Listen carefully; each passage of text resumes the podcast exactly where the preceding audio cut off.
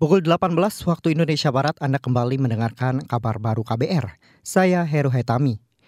Wakil Presiden Ma'ruf Amin mengingatkan menjelang tahun politik 2024 keberadaan objek-objek vital seperti kantor pemerintahan, lembaga agama dan rumah ibadah berpotensi menjadi incaran para pelaku anarkisme yang tak bertanggung jawab. Ma'ruf meminta prosedur pengamanan objek vital lebih diperketat Ma'ruf bercermin dari insiden penembakan yang terjadi di kantor Majelis Ulama Indonesia MUI Pusat Jakarta beberapa hari lalu. Memang kita harus terus mengantisipasi kemungkinan itu.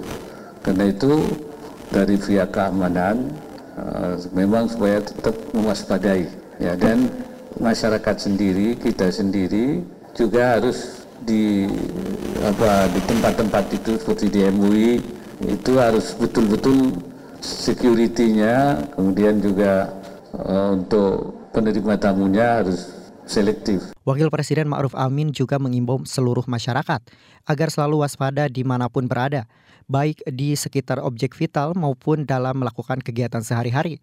Ia juga meminta kewaspadaan masyarakat dan pengamanan dari pihak-pihak terkait diperkuat agar tidak terjadi lagi hal-hal yang membahayakan seperti terjadi di kantor MUI Pusat Jakarta Selasa lalu. Saudara aktivitas di kantor Majelis Ulama Indonesia MUI Pusat Jakarta hari ini kembali normal setelah dua hari lalu terjadi insiden penembakan. Wakil Sekjen MUI Ihsan Abdullah mengatakan saat ini sudah dibentuk pula tim investigasi dan penuntasan secara internal. Iksan berharap kepolisian bisa mendalami motif pelaku penembakan supaya tidak memunculkan berbagai spekulasi liar. Nah ini tentu walaupun memang menjadi tanggung jawab polisi kalau peristiwa pidana seperti ini, namun kan secara internal harus juga mempunyai uh, pegangan, ya, maka dibentuk di sini namanya tim uh, investigasi sekaligus penuntasan kasus penembakan uh, di kantor Majelis Ulama Indonesia. Itu tadi Wakil Sekjen MUI, Iksan Abdullah. Sementara itu, kepolisian daerah Lampung kemarin turut memeriksa istri dan anak pelaku penembakan. Pemeriksaan melibatkan tim asosiasi psikologi forensik.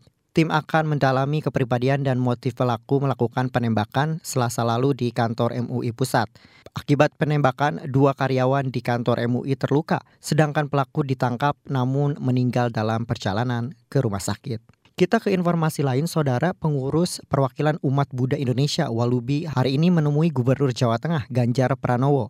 Pertemuan membahas persiapan peringatan Hari Waisak 2023 yang akan dipusatkan di Candi Borobudur dan Mendut, Magelang, Jawa Tengah. Ketua DPD Walubi Jawa Tengah, Tanto Harsono menjelaskan peringatan Waisak tahun ini sedikit berbeda Hari Waisak tahun ini akan dihadiri rombongan biksu dari berbagai negara yang sebelumnya sudah berkumpul di Thailand. Sejak 23 April lalu, para biksu mulai berjalan kaki dari Thailand menuju Borobudur. Saat ini, mereka sudah sampai Singapura dan 9 Mei nanti tiba di Batam untuk kemudian diterbangkan ke Jakarta.